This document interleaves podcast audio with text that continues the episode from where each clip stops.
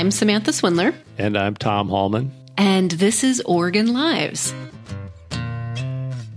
And this is a really weird episode of Oregon Lives because I know the story and Tom maybe doesn't know the story. But this is a this is going to be a monster story. Do we need the little soundtrack from the Monster Mash there, Sam? Maybe like Creature from the Black Lagoon. So, this is one of these weird quirky Portland stories that I find endlessly fascinating and amusing. This story started with me answering a help wanted ad on Facebook. It was a volunteer job, and the listing said helper wanted for Portland Sleestak. And the description was just looking for anyone local who might want to help Portland Sleestak with dressing and undressing, taking photos and videos, and to provide security occasionally in various places as we try to elicit fun screams as we surprise unsuspecting Portlanders. Okay, I have to tell you that that sounds like it should be X-rated just just on on the face of that, and I have a couple questions for you. Was this something you wanted to do, or was this uh, Samantha the reporter? I don't even know where one begins and one ends. That's a great answer. I would have just done this just because I'm was curious, right? But the, the person who had posted this, and I didn't even know who it was at this point, it was associated with a page called Portland Sleestak. And at that time, it had like, I don't even know, maybe a hundred followers. Do you know what a Sleestak is? Zero idea. I would, how do you even spell it? No, no idea. Do you remember the show Land of the Lost? Yeah, like a 1960s or 70s show. When I show you the picture, you'll know exactly what it is. Yeah, that's like yeah. yeah I I don't know where this uh, podcast is going, but I saw it. Yes. Does that look familiar to you now? Well, not really. It just looks like you know science fiction and monsters and. It's a lizard person that was in the 1970s children's TV show Land of the Lost. To the land of the lost. It was one of those creepy acid trip sort of shows by Sid and Marty Krofft it. that came yes. out in the 1970s. Yes. Like HR Pufnstuf. remember that. So there's this show, Land of the Lost, and the thing is the Sleestak. And there's this guy, I assumed it was a guy, who had created this Facebook page, and it was just Portland Sleestak. We're going to go around in a Sleestak outfit and try to scare people. So, did you leave your name and number with your editor in case you vanished? Yes. well, I did. So I so I responded to the ad, and the guy got back to me, and that's when I found out who this person was. His name is Brent Marr, and he's totally normal, or or at least as normal as somebody who would do this would be. Well, my name is Brent Marr, um, and I am a, a, maintenance technician for a property management company downtown in Portland. Guess I make monsters. Is it based around Halloween or just any time of the year? The way it started is he was wanting a costume for Halloween. Um, it wasn't really something that I'd set out to do. I originally wanted a mask. I wanted a Sleestak mask. I thought, wouldn't it be cool to like you know, have the Sleestak head and then wear a tuxedo, you know, and go out dancing or whatever, or for, for Halloween or something like that. And so I got some clay and a, a an armature and started sculpting a, a, a head. And he'd never sculpted anything before. This was his first try, and it's coming along and it's looking really good. And you know, I, I was giggling like a supervillain half the time because it was like I couldn't believe that it was showing up the way it did. You know, once the head was done, it kind of demanded that I make the body too. And so it stole my credit card, and there we are. he ended up getting a wetsuit and then sculpting in clay. I sculpted each piece um, right down to every little detail, every scale, and then cast in plaster and then separated. Well, what I used was uh, clay called Wed clay, and, and Wed W E D stands for Walt Edward Disney. Um, it's what the uh, sculptors used to make the animatronic characters for It's a Small World and the, the Pirates of the Caribbean. The claws are basically sculptures out of a two part epoxy over a 3D printed hollow structure underneath. The eyes, they have these big dome eyes for the monster, they are security camera covers. That's very clever. I did a lot of you know looking through images and uh, looked at a lot of the movie that Will Ferrell did back in 2009. Um, you know, terrible movie, but the Sleestaks were kind of cool looking. How many hours do you think he spent doing this? He spent months and months on this. He made his first one in 2018, and he wore it to a Halloween costume contest that was being put on by a radio station. I am standing in front of one of the most amazing things I've ever seen in my entire life. The Portland Sleestak is in the You know, being so hard to see and so hard to move, I didn't really get to circulate the crowd a whole lot either. So, you know, fourth place happens. when I went to, to meet him, I was thinking he would be like he worked in theater tech, was what I was Right. thinking. Like he had some or, kind of or set background. design. Yeah, like costuming. And he was like, no, just watched a lot of YouTube videos. I, I a little bit of a diversion here. I know from getting to know you, you're into these costumes. I think you won an Oregonian costume contest. Weren't you like a, a freedom of information request form or something? Yeah, I've won two years in a row the Oregonian costume what was contest. the- what, what was the first one? I was a um, fast talking, old timey newspaper reporter. I like costumes. I like play. I think that as adults, we don't give ourselves enough time to just play. I don't think it should be considered that weird to want to dress up in costumes. I don't know. I mean, Comic Con is really popular for a reason. People like to have that expression. And I think we should normalize play as adults. I did buy a Michael Myers mask from a place in Hollywood, and I wore that wore that around my neighborhood just to creep people out. But uh, but I have not. it's fun not to scare people. It is. So back to this. This is, if you, if somebody saw this, is it scary to see this costume this man wore, or is it just like, oh, I remember that show? I mean, I think it's depending on where you saw it. It might be um, startling.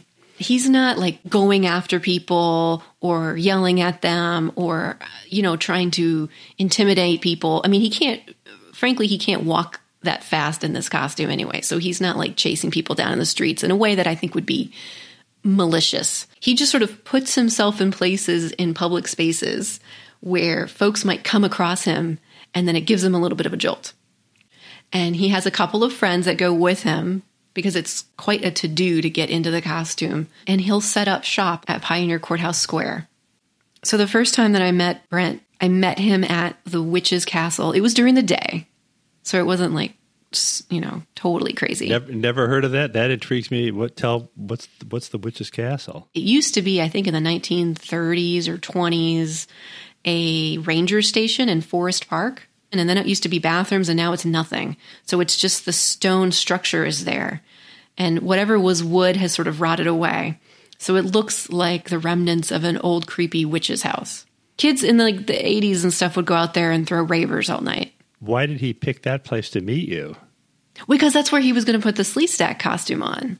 Because that would be a perfect place for a Sleestak to just be hanging out And you weren't creeped out at all by the whole turn of events. Like, hey, I'm going to wear this costume. Meet me up in Forest Park at this witch's castle.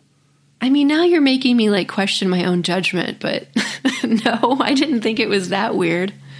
This is an episode of, lo- of uh, you know special victims unit. You need El- you need Elliot to rescue It's you. Okay, it's too dumb to be dangerous. That was what I was thinking. This is so ridiculous. Oh my God, that is the lead of the story that would be written. she said it was too dumb to be dangerous.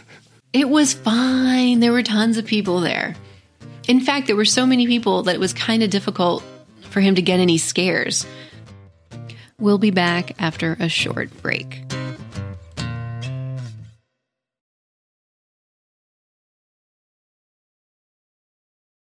So the head of the Sleestak is like a motorcycle helmet. And as you know, because you have a motorcycle, he's got like one of these radio things so he can talk through it. And his other buddy has the other receiver so they can talk and communicate because it's kind of hard to hear inside the Sleestak. So, so he's got another friend hanging out like 20 feet away and he's like watching to see when a hiker or somebody is coming by. And then he tells him, you know, when to kind of jump out or, or step forward so they can try to scare people. I don't want it to sound like it's malicious. He's not really jumping out. He's just sort of stepping forward from the shadows. He's not lunging toward anybody. And then people, you know, people react. I can't stop giggling at this. I think it's even funnier when people do not have any reaction at Right, all. it's just like, okay, whatever, Portland, or Tuesday, or whatever the case may be. It's so funny. Even down at Pioneer Square, there was lots of photos of me standing in a sea of people that were just walking by, not even acknowledging that I was there. It was very telling of, of Portland and the spirit here. it's like weird is commonplace now. What does he get, do you think, emotionally uh, or for the fun of doing this? What does he get out of it? Well, the same the same thing that you got out of wearing that Michael Myers mask and kind of Yeah, freaking for- people out. It's fun Okay. to scare people. Is this a one time thing or is he going to do it again? Oh, he's done it. No, he's done it multiple times. That was just the time that I went. So, for listeners, is there a way that they can figure out when he's going to go out again where they could do this? So he has a Facebook page called Portland Sleestak. And when he does these little Sleestak attacks, um, he'll post it on his page. Um, and then he, yeah, he'll post for pictures and what you know as much as i kind of teased you about this and what one of the things that i think you made a really good point is that we do need play in our life. And we do need to have a sense of adventure and fun especially these days. And that might be somebody deciding to go down and build a sandcastle at the beach, or it might be somebody going to do something uh, as childlike as flying a kite, or in this case, doing something that is distracting for the person doing it and for the person who sees it. And uh, given that this podcast is coming out in such a tumultuous time, it, it can lighten our spirits in a ways that normally it wouldn't. Like if right now, if you could go on a an old fashioned merry-go-round, you might find people that would never have done that, but might enjoy it and say, "Oh, this is just corny, innocent fun." when we went out to the witch's castle, it was in February. The innocence of February. Nobody was wearing masks. People were in groups. There were large groups hiking together. Honestly, people loved it. Like they he couldn't scare anybody because crowds were forming. People were lining up to take pictures with him. People were taking selfies. Little kids were running up. Oh, Manny, Manny, come see this. Oh, gosh, what is that thing? Don't ask me. Alien. UFOs are alien spaceships.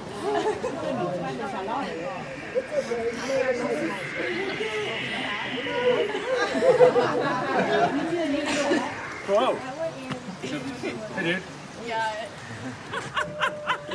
Oh my god. There might be some my calves. It was just one of these quirky little things that you come across in Portland. And Right now, you could get it. You, you could really scare people if you went somewhere and just started coughing and sneezing real loud. Yeah, that would actually be that would be terrifying. That would not be a fun joke. I No, do think there's a line, right? Like there's a line between what is what is acceptable as like a fun scare and what is more of a creepy, mean-spirited scare. And I I do think that what they're trying to do is is more in that lighthearted way, but Oh, you can. T- I mean, nobody's going to look at that and think, "Oh, somebody from Mars showed up." when the coronavirus stuff first began, I kind of put this on the back burner because he wasn't going out and, and doing anymore. Right. And then a couple of weeks ago, Brent messaged me on Facebook and he said, Hey, I think we're going to go back out again. So I went and met them, and this time was at night at the East Side Waterfront. Tonight we're going to try to surprise people that are out for a midnight stroll or a jog or a bike ride, and uh, hopefully they're going to be walking along and not expecting anything weird to happen, and uh, we're going to change that for them today. So you have some distractions planned. Tell me, tell me how you're going to like. Well, we have Get the little, element of surprise. little devices that uh, make the Sleestak sound. So it'll, it'll sound like there's maybe three, maybe four Sleestak up in the, the trees somewhere, and uh, that's going to hopefully draw their eye away while I'm actually on the other side of the road, and I'll make a couple of steps toward them and make a noise of my own, and hopefully that'll incite a good scream or two. And this is the first attack, I guess, post pandemic or in the middle of a pandemic. Correct, correct. So- um, so we're going to do our best tonight today to you know make sure we stay distant from people. Um, you know, we'll scare you from a distance, hopefully. he has like a rolling wagon cart and he- he has two buddies helping him and they wheel all the costumes out and they and they go down the waterfront and he kind of stages himself underneath a street light and it's right at dusk like right as it's getting dark and he puts the costume on and is just trying to catch people unawares just like hanging out on the waterfront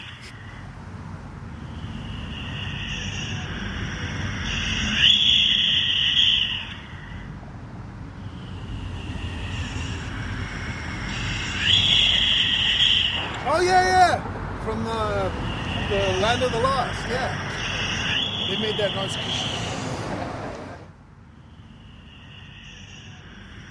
it was really surreal because I'm out there. It would have been like 9:30 at night, and I am kind of crouched down, like behind some bushes because I don't want to, I don't know, give it away. Um, and and we're waiting for anybody to come by. There weren't a lot of people out, and I'm looking on my phone at Twitter, and at that moment, you know, a half mile as the crow flies federal officers were tear gassing the crowds that were protesting at the federal courthouse.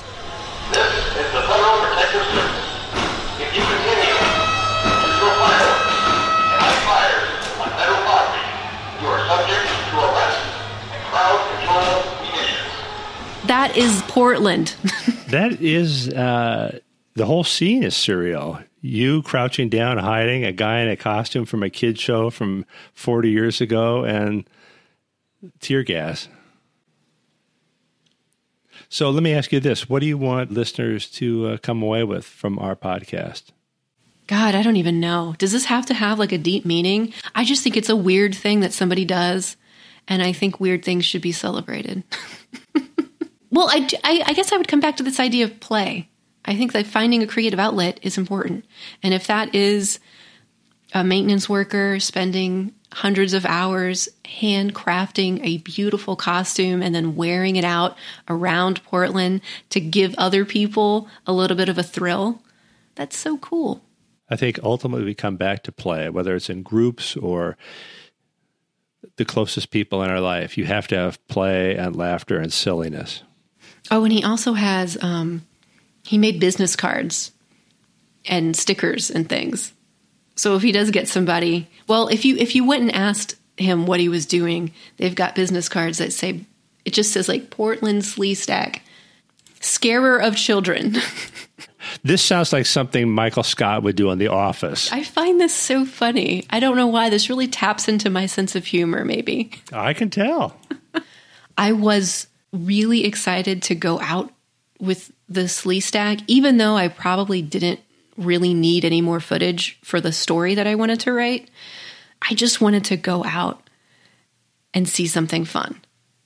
You know, seeing the Sleestak back on the streets, it was like Portland's going to get through this. You know, Portland's going to stay weird, and and not to discount a lot of the the serious issues that are going on, and the real conversations that this community needs to have about its policing.